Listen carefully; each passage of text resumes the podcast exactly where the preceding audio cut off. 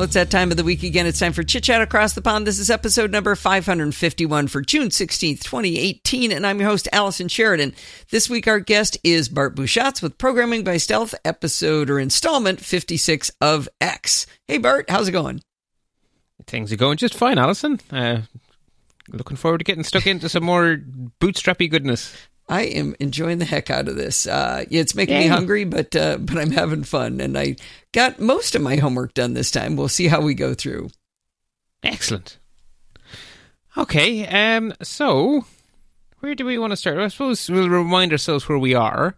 So we are halfway through the second of the four, four legs of the bootstrap stool. So we have done bootstrap utilities pretty well.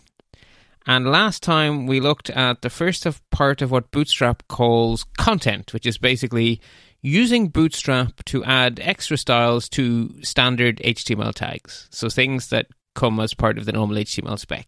I like the way you always Uh, call it what Bootstrap calls today. content because that doesn't actually make any sense, right? It really doesn't, but if I use their language, then the docs will make sense to you, even if they make no actual sense. okay, good. Uh, and that'll then get us ready when we finish. So today we'll finish up the second of the four legs, and that will get us ready to move into the one I am most excited to tell you about, which is the it'll be our third leg, which is layout, where we get to use Bootstrap to take chunks of the page and put them where we want. Would you like 12 columns, or would you like two columns, or would you like some stuff in a column and some stuff in a row and some stuff over here and some stuff over there? And what do you want to happen when the screen becomes small? Do you want this to go on top of that, or do you want this to go over there? Bootstrap can do it all. It can lay stuff out and it can lay stuff out responsively. So you can basically say on a desktop, I want this next to this, but on a phone, I want this above this because there's no room for next to. all that stuff is in there. And that's what we're going to get to play with for the next few installments because it'll take us a while to do that. That sounds really fun. Yeah, and that will then take us on to the final leg of the bootstrap stool, which is what they call components, which are things that are not standard HTML tags. They're extra doodle doodle hickeys that the bootstrap people have built that are nonetheless common things that you're likely to want. Um, And there's a whole collection of those, and we will play around with those. So, let's get back to where we are today. So, before we go into new stuff, it's time to have a look at your popcorn recipe, otherwise known as our homework. um, so, we've been building up these recipes together, and that's going to be what we're going to keep doing. So, your next bit of homework is going to be to keep tweaking your recipes as well. So, last time, the first thing I asked you to do was to take the page heading and uh, to turn it into a display heading.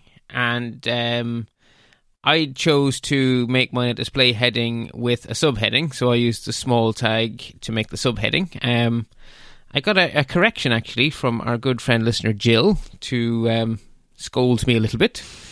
Um, the small tag is for small print, for basically text that is of a lesser importance to other text. It has nothing to do with size. It just so happens that that's how it's generally rendered. So, being an HTML5 thing, it has a meaning rather than a physicality to it. So, small as in small print is the semantic meaning of the small tag. That really So bothers me. Okay. I, it just bothers me the idea of it has it's semantic. The word semantic has means it has meaning. But what is Yeah. the meaning? The meaning is that it's small. Right, Right. but it's saying the meaning you're trying to communicate is that it's small print. It is it is of a lesser stature to the other stuff, which we will generally render as making it physically smaller. It's like paragraph is semantic, heading is semantic. Anyway, that's Anyway, okay. That is that's neither here nor there.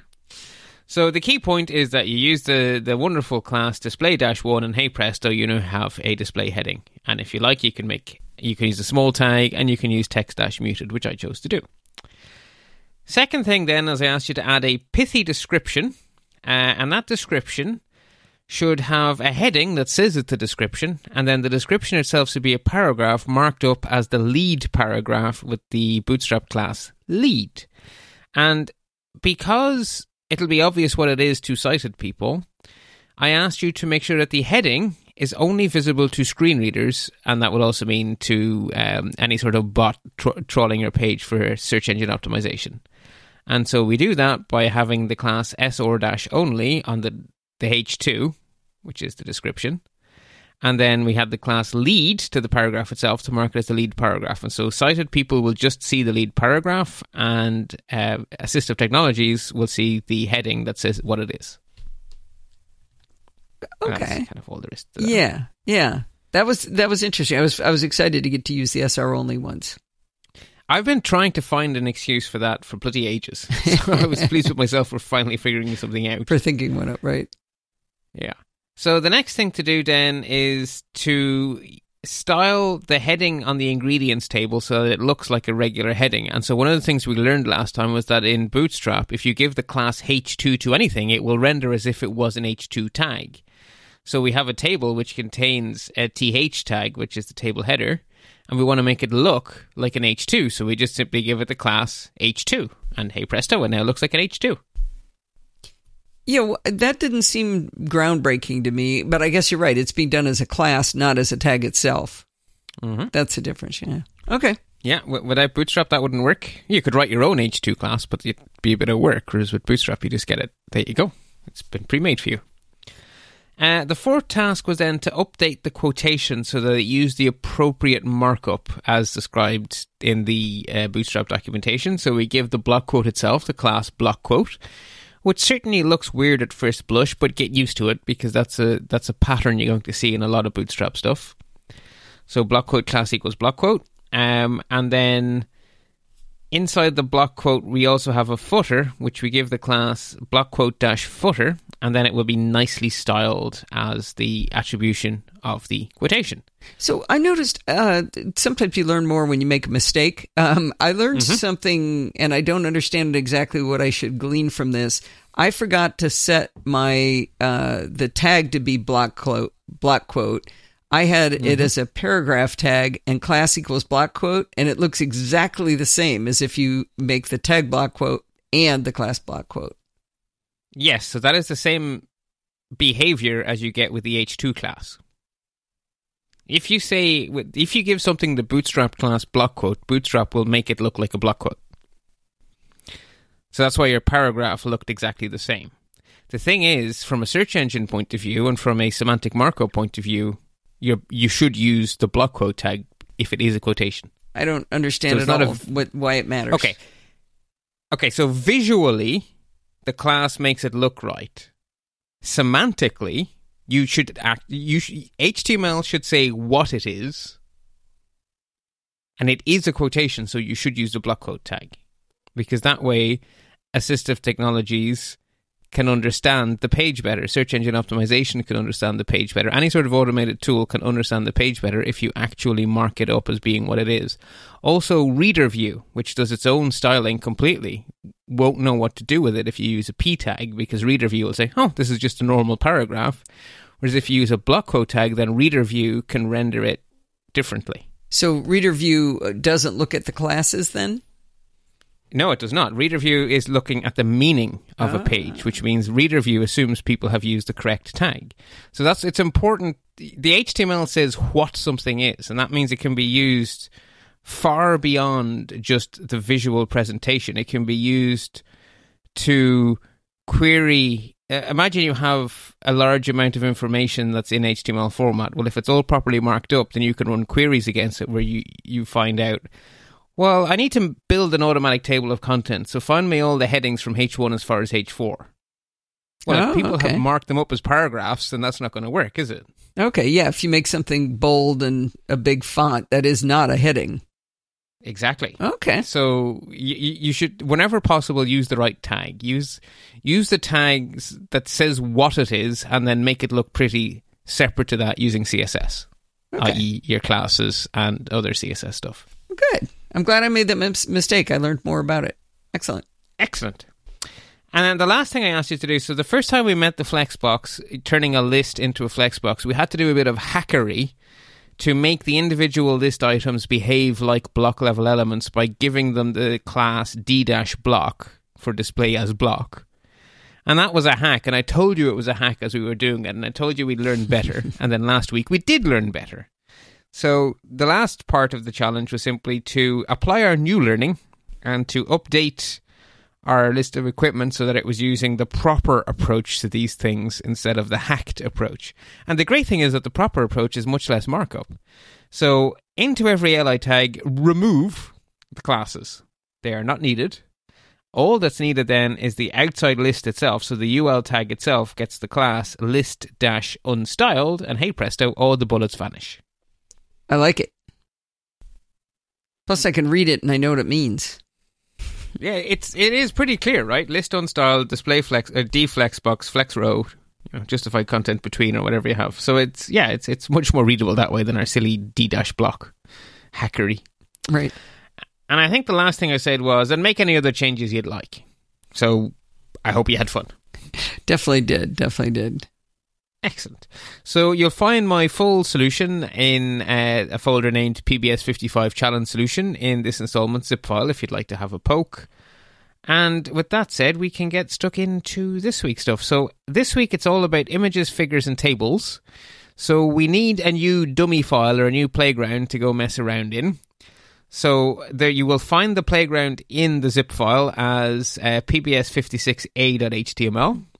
There's also an interactive bootply or bootply playground, and I did not copy and paste all of the code into the blog post for a really good reason. Tabular data is big. Oh.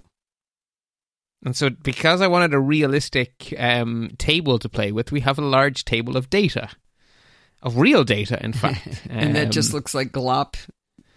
Well, it's long. There will Ah. be much scrolling. So Okay. that's why I'm just leaving it as it's in the zip file, download it, or it's in the interactive bootply.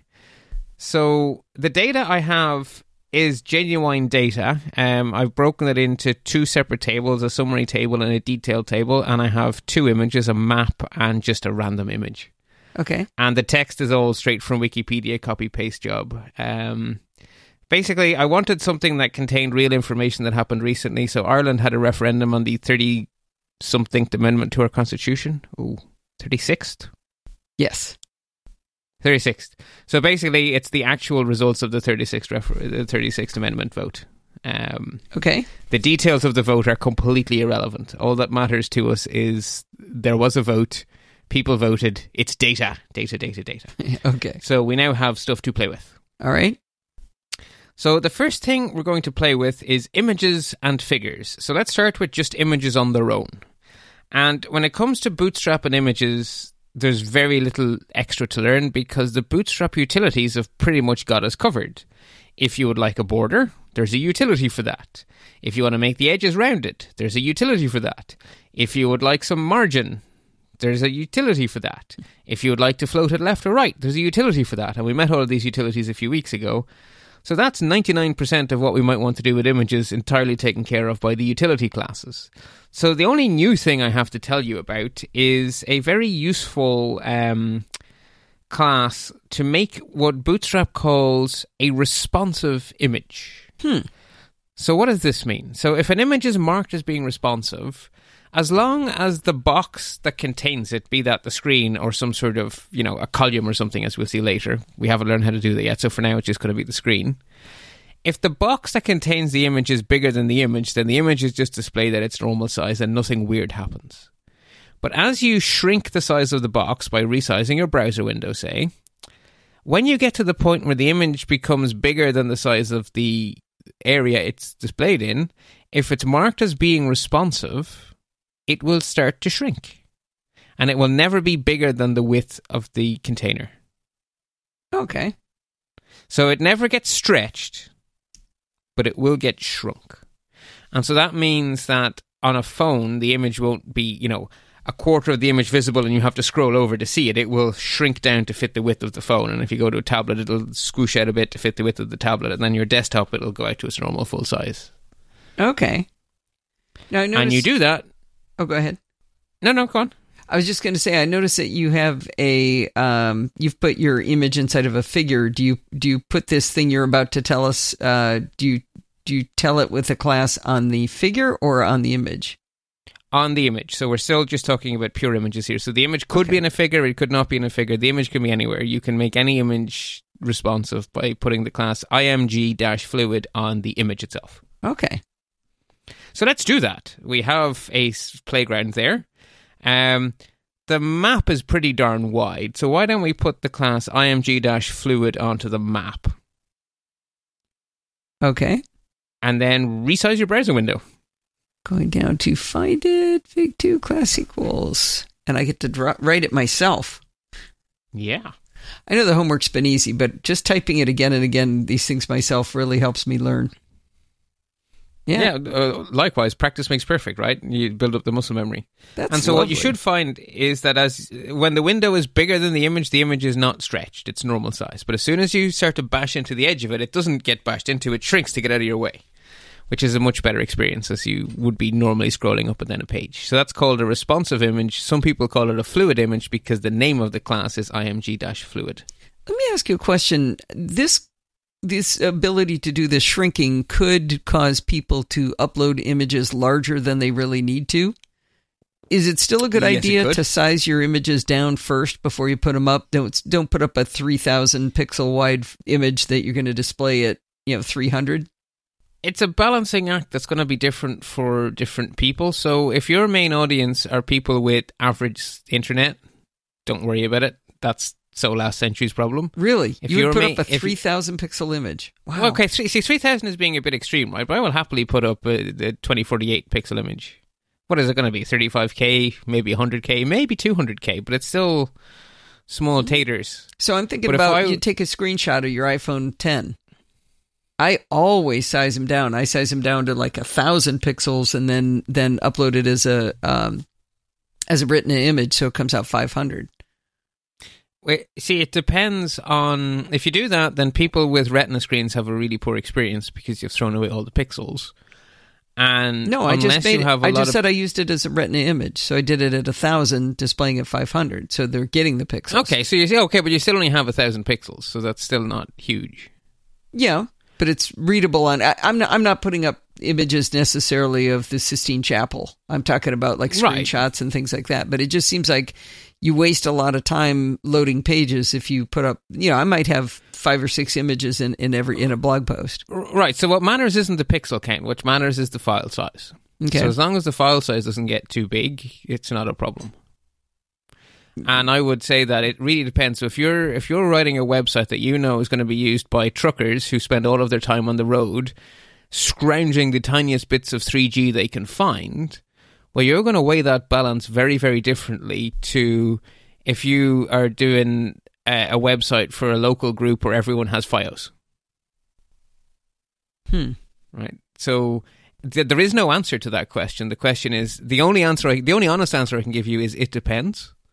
But on average, bandwidth is less of a problem than it was five years ago. It was less of a problem than it was five years before that. It's less of a problem than it was five years before that. So it's definitely less important than it used to be.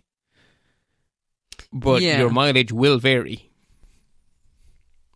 Yeah. Okay. I have to think about that. Sorry, I'm afraid I can't just say no, Allison. It's blah blah blah pixels. That's the perfect answer in all Well, situations. no, I wasn't asking that. I I just I remember the days of where people would say, "Oh, I think I'm going to use this awesome photo I took of the beach, and I'm going to make it my background for my web page." And you know, you'd wait three and a half minutes for somebody's web page to load because they'd put up this gigantic image on there. Yeah. Well, I think the best thing to do is to load your own page while you're out in the car, and if your page loads, you have no problem.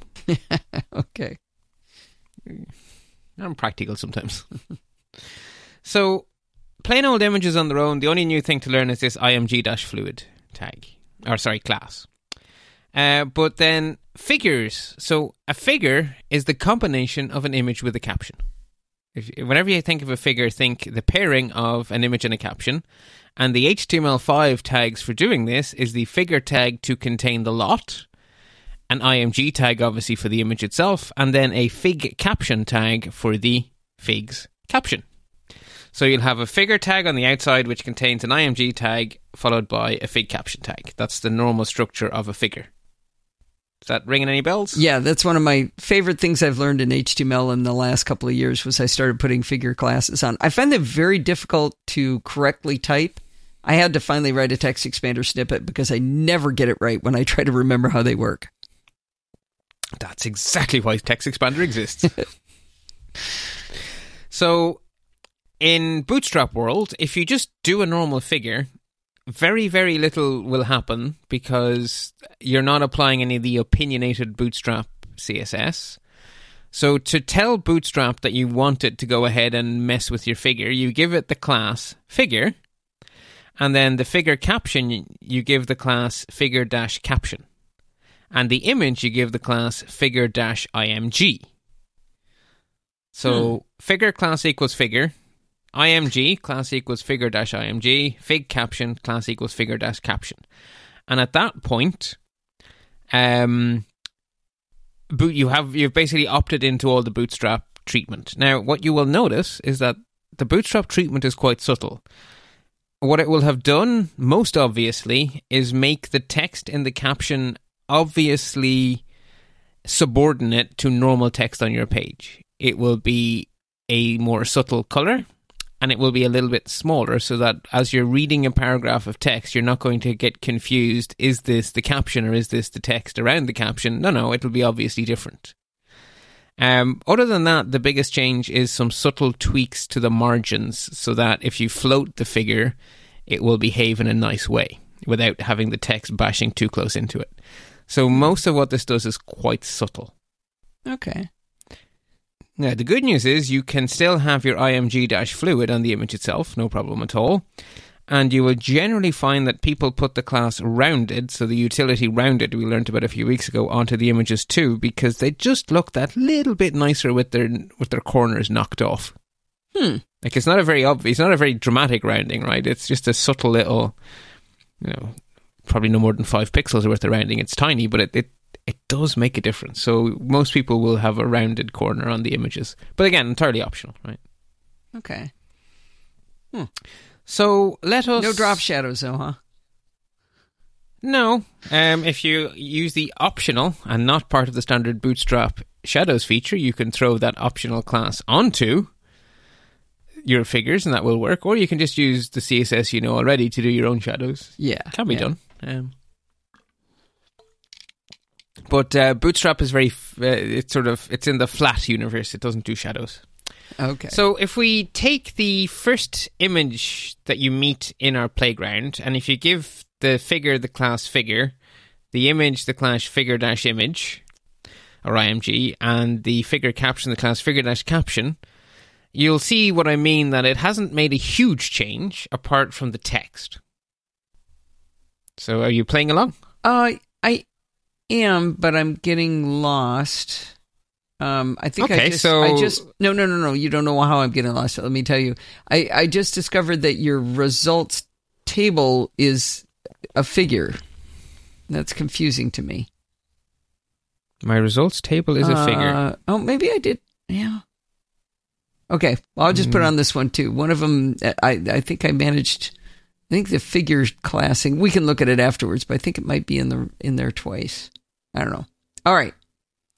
Now I'm on the right figure. Unless something's gone terribly wrong with my upload. Maybe did you drag and drop something around or something? Because in my code there's two exactly two figures, and neither of them are tables.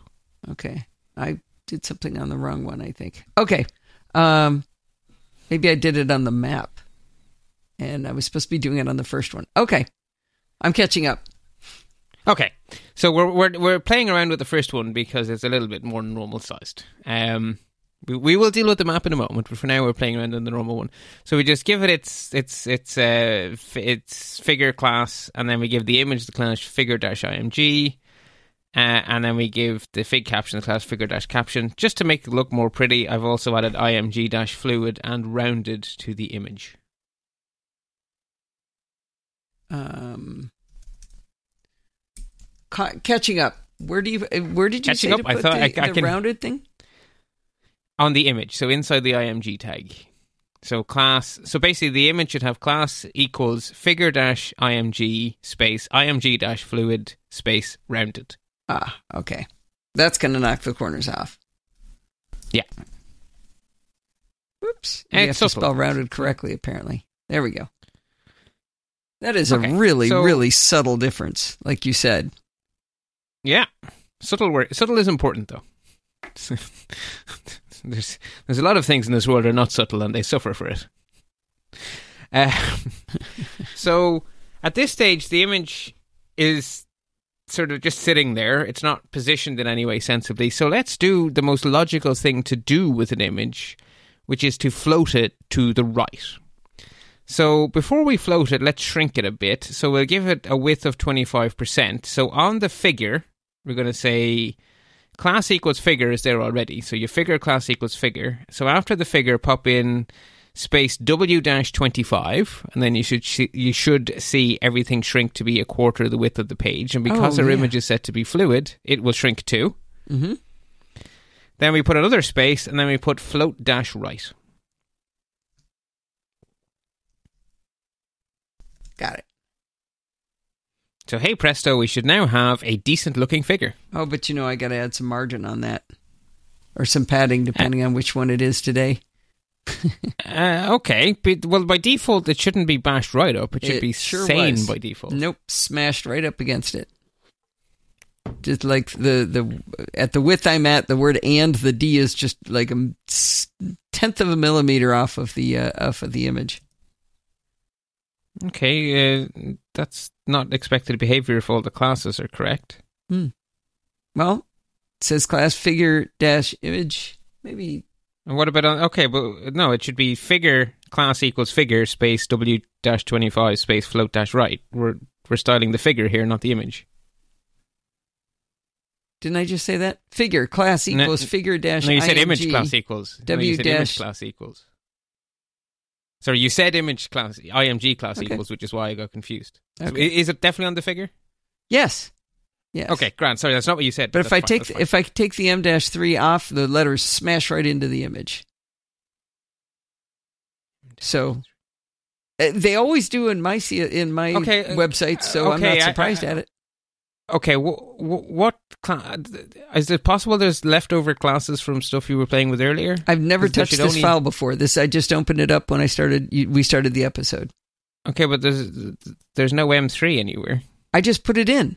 I said I had Oh, to put it in because I didn't want the letters smashing up against the the image. Okay, okay. There we go. Anyway, the point is we have a properly floated right figure. Nicely floated. I like it. Yes, exactly. And you know it looks good with its The fig and caption does look good too. Yeah, it's a light. It's a, like a little bit lighter gray and kind of small. Looks great. Yeah. So the next thing you may want to do, rather than floating a figure, is to center it in the page if it's a big image. Oh, that can't be that- done. I always, I, 9,000 times I've wanted to do that, and I search and search and search, and it's not possible. Images can well, never I'm going to blow your mind then. Pre- prepare to have your mind blown because we are going to center this giant big map. Okay, so you say. So I say, now initially we're going to fail, but then we will succeed. Okay. So we're going to start by going down to that big map figure and just setting it up with the basics. So figure class equals figure, Mhm. and then img class equals figure dash img space img dash fluid, and then fig caption class equals figure dash caption. Right? And to get us started along the way, space text dash center. So at the very least, our capture the text will be centered. So I was going to say we're halfway there, but we're not halfway there. We're a teeny tiny bit of the way there, but we're some, we're some of the way there. Just that text dash center, that's just magical. I love it. That's what I've always wanted. Um, so ordinarily, as we learned last time when playing around with quotations, ordinarily for a block level element, if you set the width to something less than 100, say W-75, and if you set the left and right margins to auto, what CSS will do is it will half the difference, left and right, effectively centering your thing. And you can try it here by adding the class mx-auto and w-75 to the figure tag, and it won't work. Uh, what is MX dash auto? Have we talked So about that one? mx means the yes, yes. So remember this. Okay, so m m dash three is a three margin on all four sides. Right. Yes.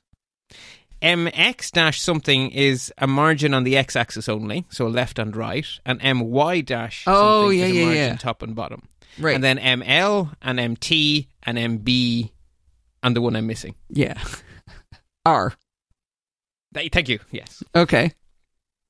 So MX dash auto should half should basically give you an automatic margin left and right. And normally that works, but it doesn't work on figures in Bootstrap, as you will you will observe. So you give the W-75 and it will shrink. And it will stay glued to that bloody left edge. Right edge. Okay. Left edge? Anyway, wrong edge. It won't be centered. Why isn't it centered? Well, you could do what I had to do to figure this out. so you could enable the developer tools in Safari and then use your little arrow pointer thing to click on the the uh, figure and then it'll select the image tag probably so click on the actual figure tag and then in the right sidebar choose the thing that shows you all the css rules Mm-hmm. and what you will find is that the display property has been set to inline block, which is something that Bootstrap did because the default for a figure is actually block, but Bootstrap defaults it to inline block, which is normally sensible, Why? except if you want a centered image. Wait. Why? Well, So that you can float them? you can float them either way, actually, um, so that you can have a small figure sitting in line in your text. Hmm. So the Okay. whole figure behaves like a single image, basically, is what that does. Okay. But we want it to behave like a block. So how might we do that? By reading ahead in the show notes? Or by reading back three weeks or so. right. D dash block says display this as a block. Whatever you think it was, display it as a block. So if we just give the figure the class D dash block, hey presto, it jumps into the middle. So you technically didn't say what I said was impossible. You centered a figure, not an image. Would this have worked if it was on if we didn't have the fig the figure stuff wrapped around it? Eh, we could put those same classes on the image and do it that way, yeah. It would. Okay. I have not seen it yet, so I'm not fully believing you, but 90% believing you. Well, usually what I'm trying to do is get figure centered because I want my image and my text. Because I almost never have a picture that doesn't have some text with it. Oh, okay. I, I don't do fig cap as much as I love fig captions. I really truly do. I don't do them that often because it's they're so hard to type. Even after I just I always find them problematic, but uh, I I do like them. Okay. Well, either way, we now have a nicely centered figure. And because we've given it the img fluid as well, as you resize your browser window, this whole thing behaves extremely nicely. Yeah, that's beautiful. So there we go. We have now done images and figures. So now we go on to the big meat and potatoes of the day here tables. and as my favorite mantra in the world, what are tables for? Tabular data. Ta da! so we have two pieces of tabular data here today. We have a little table and a big table. And we're going to use them to illustrate different ways of doing things in Bootstrap. I do need to, to give a little bit of a preamble here. So, Bootstrap is written with the assumption that you write your tables properly, the proper HTML5 way, that is. So, that means that your table tag can optionally contain a caption tag, must contain a T head tag if you have a header, absolutely positively must contain a T body tag for the table's body, Hmm. And can optionally contain a T foot tag for the table's footer. So the head and the foot are optional, the caption is optional, but that T body is absolutely not optional because if you don't put it in there, none of these styles are going to work because Bootstrap is written on the assumption that tables contain table bodies, contain rows, contain cells.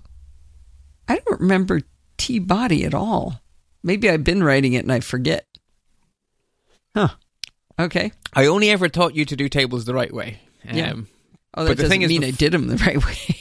Right, because tables have existed since like HTML 1 or 2 or something like ridiculously long ago, but table head and table body and table footer, they're much, much newer. okay. So and I've been writing them the without internet- you for a long time, so Yeah, yeah, exactly. So much of the internet is full of tables that are missing their bodies.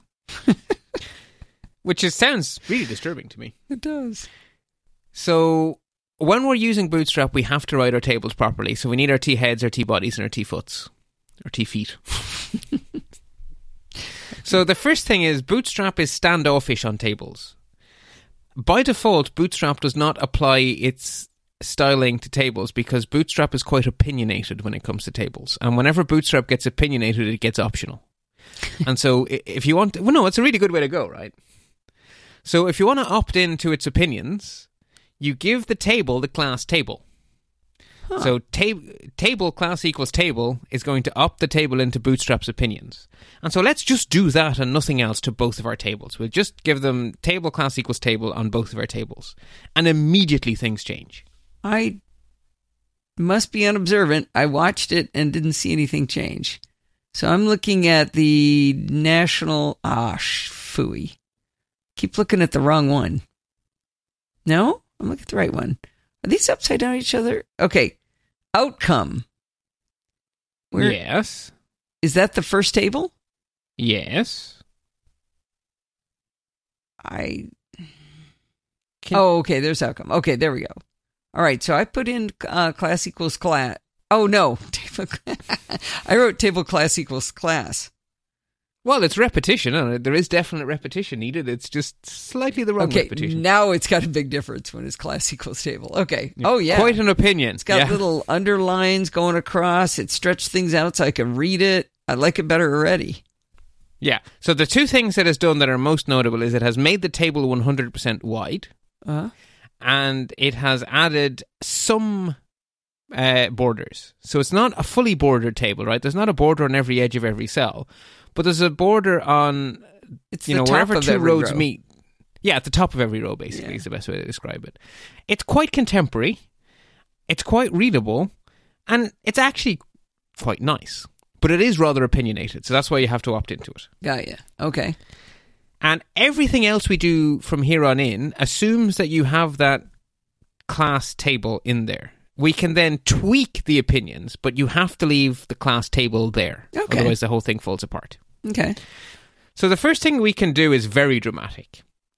We can change your tables from black on white to white on black by simply adding. So leave so class table, leave it there, then put space table dash dark, and watch how things change.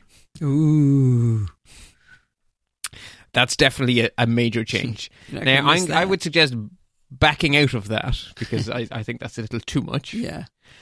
We can be a little, we can still be dramatic, but not quite as extremely dramatic. So scroll down to the T head tag Okay. and give it the class T head dash dark. So now Ah. only the header has gone inverted. Ah, okay. Yeah. That's a little more tolerable. Just kind of sets it little- off. Yeah, so there's a there's there's another middle ground that's a bit more subtle. So change that to head dash dark to to head dash light, and you will end up with instead of a black background, a subtle grey background, Oh yeah. Yeah. which is better than the default white, I would say. Right. So to head dash light. Um, you can also style any row or any cell with the normal bootstrap colors. So primary, secondary, success, danger, warning, info, light, dark. Hmm. You can make a mess But- of it. They would by default. So you can do BG dash primary on a row and see how gaudy that blue is. So Bootstrap have thought of that, and there is a variant of these classes specifically for table backgrounds, which is table dash primary or table dash secondary, and there are slightly more pastel variants of. So the where- where does that- BG. Uh, class go. You ha- you have the choice of doing it on a row or on a cell. but you can't so do on it on the whole table. You can't do it on the whole table. It's a row level or the cell level. Okay. So, as a reasonable example, there's a row in that table for the yes vote in the referendum. So, why don't you give it the class table dash success? So, So, on the row that contains Oh, yes, so on the TR that wraps the whole yes. table dash success. And that should now go green. Okay. And on the one below it, give it table dash danger for the no. It's red. And that should go red. Yeah. Okay. Now, for contrast, change that to BG dash success, and you'll see how how much more gaudy the defaults are. Oh yeah, yeah. So it's a deep, rich green instead of just a subtle. Yeah, I would like to highlight this this row, not make your eyes bleed. precisely. Now, if you use table dash dark, the table dash success doesn't work. However, the traditional BG dash success will work, and those gaudy colors are fine on a black table. Okay, I don't want to do that. I no, the black table is a bit much for me now. I have to say, but I'm sure some people love it. So the next thing to want to do with your table is to highlight rows. And for now, I'd like you to scroll down to the bigger table because this is where you need some help to to recognize where rows begin and end and so forth. Okay. Because if you have a large table with many rows and many columns, scanning left to right may end up with you changing rows by accident. This always happens to me. And I end up saying silly things like, hey, how did the yes vote win with only 32%? you know, it's an out by one error is so easy. That's why green So bars were invite, invented back in the uh, the line printer days. Indeed, they were, and they are in Bootstrap too. So that is exactly the first thing I want to tell you. About. Oh, so if you go to that table, Mhm. and so leave the table class equals table in place, but after the table, put in space table dash striped s t r i one p e d. Otherwise, it'd be stripped, and that's different. Ooh, and it's got light gray every other line. That's fabulous. The Oh. other thing you can do for a little bit more oomph, or I mean, you can leave the striped in place if you like, or you can change it to table dash hover. But you can do both or one or the other. All of these classes are designed to work together, by the way. So if you make your table dark, you can also make it striped, and it will just have different zebra pattern. And you can also have your table be dark and have a table dash hover. So with the ah, table Oh, dash hover, table dash as you hover's beautiful. Yes, yes, it is. I'm a huge fan. The thing is, Hover only works on desktops and laptops. Hover doesn't work oh, because on there is no hover. devices. There is no Hover, Yeah. so that's why having both striped and Hover is probably best. I should tell people I cut you off before you could say what hover does. Basically, as you hover over the rows, they sort of highlight in a, and it's it's just a slightly different shade than the regular gray that's going on with the uh, with the stripes. And that's all you need, right? Yeah. You just need that little bit of help. That's neato. That is beautiful. Uh, now, these row highlights only work inside the T body. Notice that your header didn't get zebra striped. Now, neither would your footer have. Actually, there is a footer on this table. The totals are in a footer, and they didn't get zebra striped. Ah, So the zebra striping only works within the body. Hmm. And that's why it's important to have a body, because if you didn't have a body, that class would have had no effect on anything. oh, right, right, right. Okay. Bet I forget now, that. the ne- Hmm? I said, So the next thing then is borders, right? So by default, you're getting this sort of semi-bordered table, which isn't actually bad. I quite like the semi-bordered look, but sometimes you may want to assert yourself, and you get to assert yourself to the two extremes. If you give your table the class table dash borderless, all the borders go away.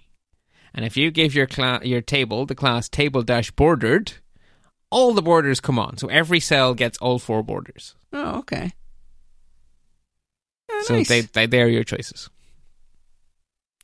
The other thing you may want to do sometimes is to just so by default the tables are quite open, which makes them quite easy to read, and they're particularly good for sort of the smaller summary style tables.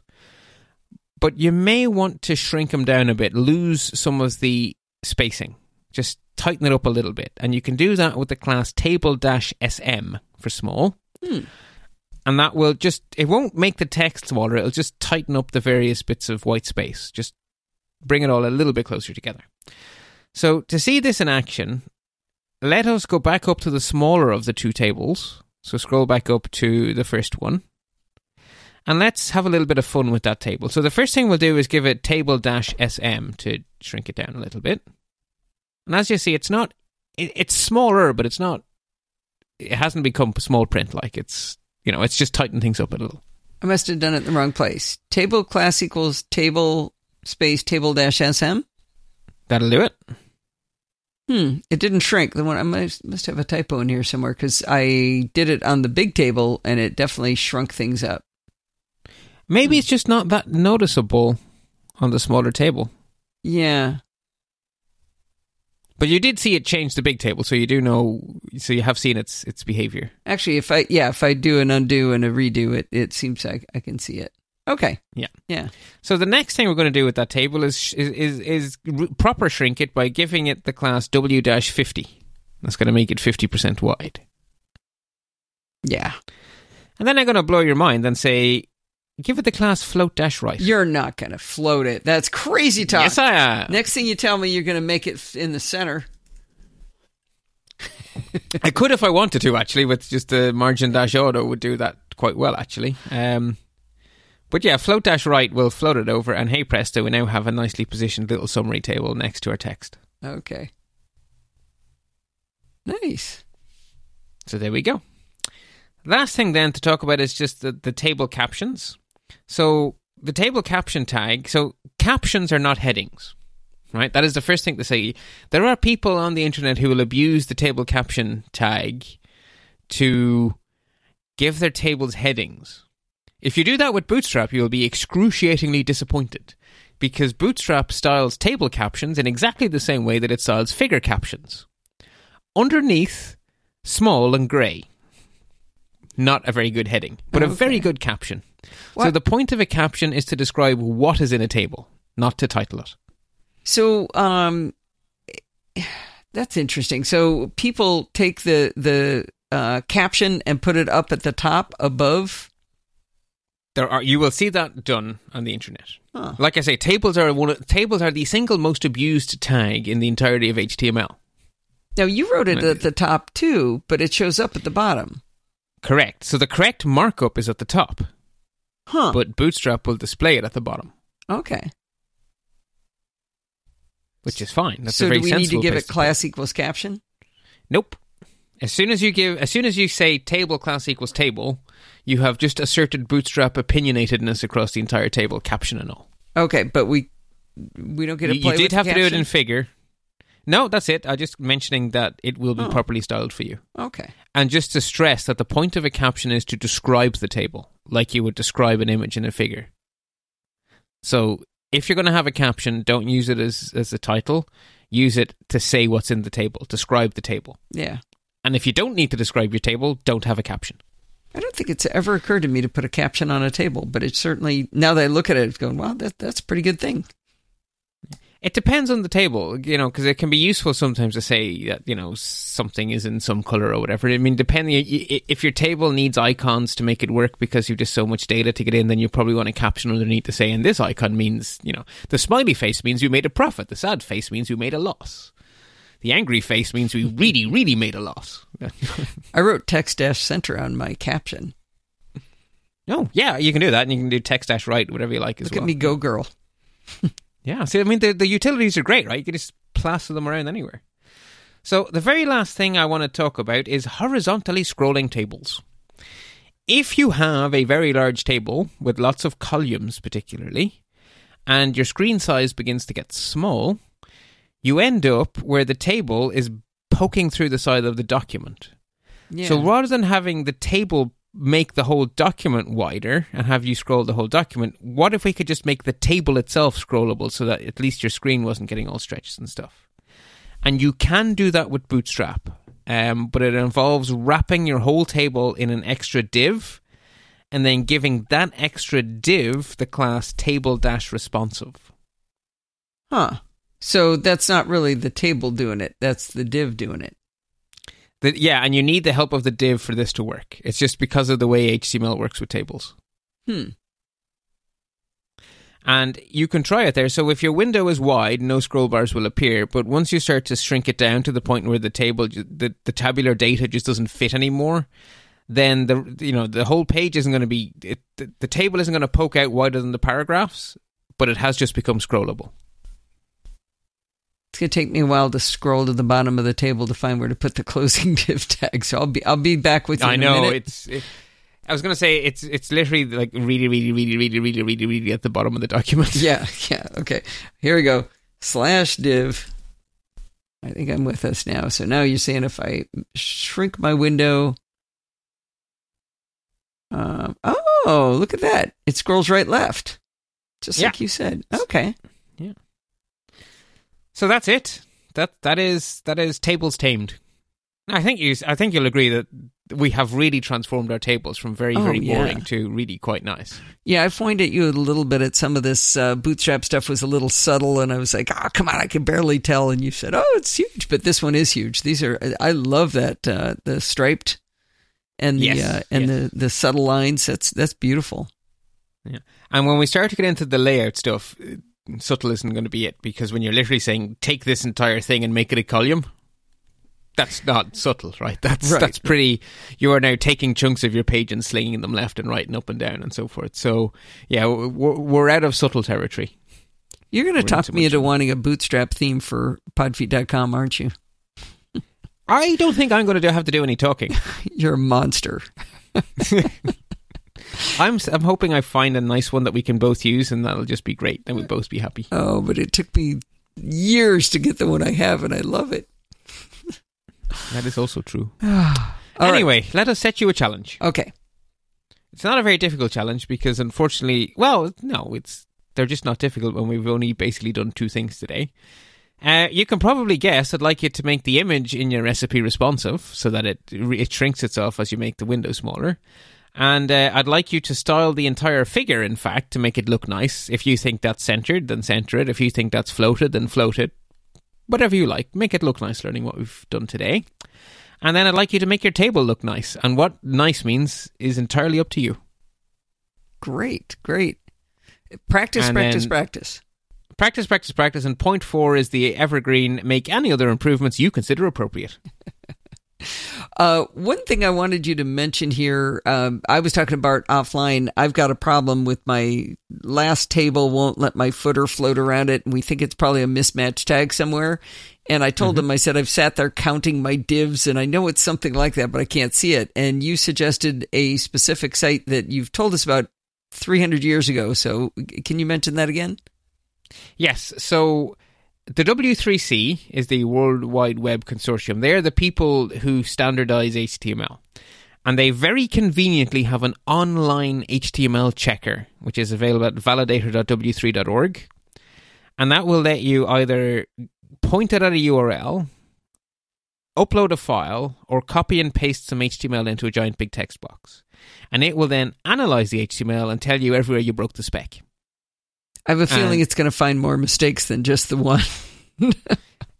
invariably that does happen. I'll be honest. It's I, I, it's very rare that I will handwrite an entire HTML page, put it in the validator, and have the validator go, "Yep, perfect." Do you actually do that every time?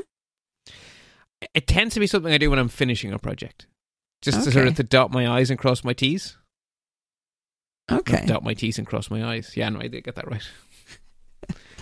um, I used to particularly do it back in the XHTML days because it was much harder to make your XHTML valid than it was to make your plain old HTML5 valid.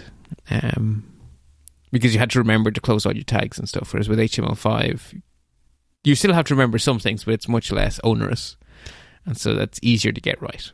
So I um, this week was I was actually looking at this HTML file and I wanted to open it up in Atom instead of CodeRunner so that I could because Atom lets you fold things up and I thought maybe I'd find my missing div tag because that's I'm pretty sure that's what's missing somewhere and uh, and I right clicked and I went to open with and I bumped it as I didn't hit Atom and my HTML opened in an application called Balthisar Tidy. I have Huh. no idea where I got this app, but it is an app to help you clean up HTML. And Well, isn't that convenient? it, well, it really is, but it, it tells me I just I, my my memory's really poor, and I load a lot of junk on my Mac because it's B A L T H I S A R Balthisar, and it's a free It's a utility. biblical name, isn't it? It might be, I don't know, but it's uh, to uh, check your HTML. Balthisar. Oh, it's got a really cute icon too. Yeah, it's got a little broom over some XHTML. I mean, I'm assuming it's doing HTML5, but uh, Well, it's from the App Store. oh, is it really? So, I, I if, Download from the App Store. It says. yeah, if somebody knows where I got this and wants to tell me, I'm just really curious. It just it's it appears to be quite lovely. Yeah, I'm just looking at it in the App Store now. Oh, it's a free download. Yeah, it hasn't asked me. Uh, oh, mine says. Let's see, Balthisar Tidy for work is seven ninety nine. So what's the difference in for work and for pleasure? I don't know.